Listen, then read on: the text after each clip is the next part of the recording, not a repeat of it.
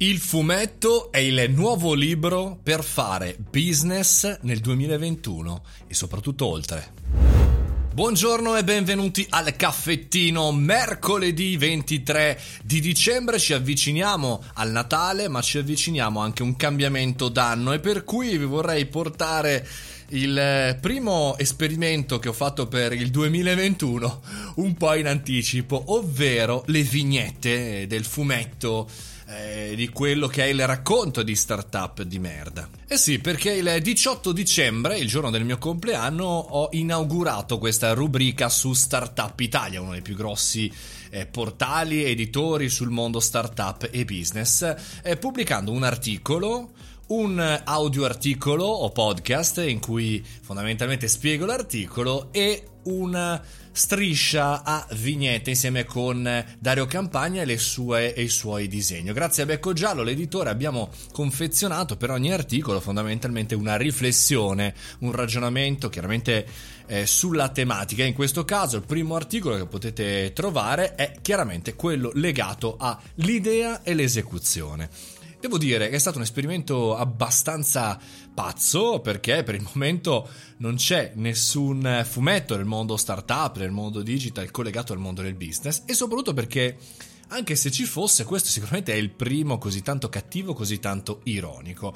E se devo fare un raffronto, devo consigliare anche questo strumento ad altri, devo dire che è un po' come se 10-15 anni fa un, come dire, marketer, un imprenditore eh, pubblicasse un libro. Ora, chiaramente, qualsiasi professionista ha almeno pubblicato una collana, mettiamola così.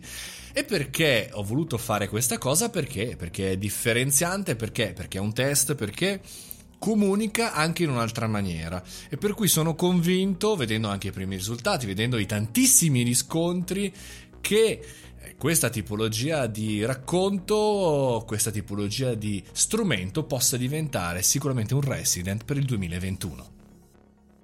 Non a caso Zero Calcare eh, su Netflix è appena arrivato e il celebre fumettista italiano insomma, ha lanciato il suo contenuto, eh, per cui anche qui vedete come in qualche maniera il media mix, come dicono quelli bravi, funziona, cioè spostare, traslare, mettere insieme degli stili comunicativi differenti per comunicare in tanti posti diversi a pubblici che sembrerebbero essere diversi ma che in realtà sono insieme, sono molto vicini. E uno va a confermare l'altro. Il fumetto conferma il libro, il libro conferma il podcast, il podcast conferma il video, insomma tutto conferma tutto se ci sei. E tutto conferma tutto soprattutto se non ci sei. E quindi, e quindi chiaramente eh, scompari. Interessante questo ragionamento, continuerò con questo esperimento momento vi porterò quelli che sono i miei esperimenti, i miei numeri e anche magari qualche capitombolo, qualche difficoltà, qualche avversità nel riuscire a pubblicare appunto un fumetto.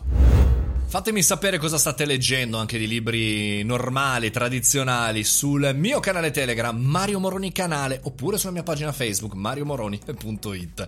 Noi ci sentiamo domani 7:30 come sempre qui al caffettino. Fate i bravi.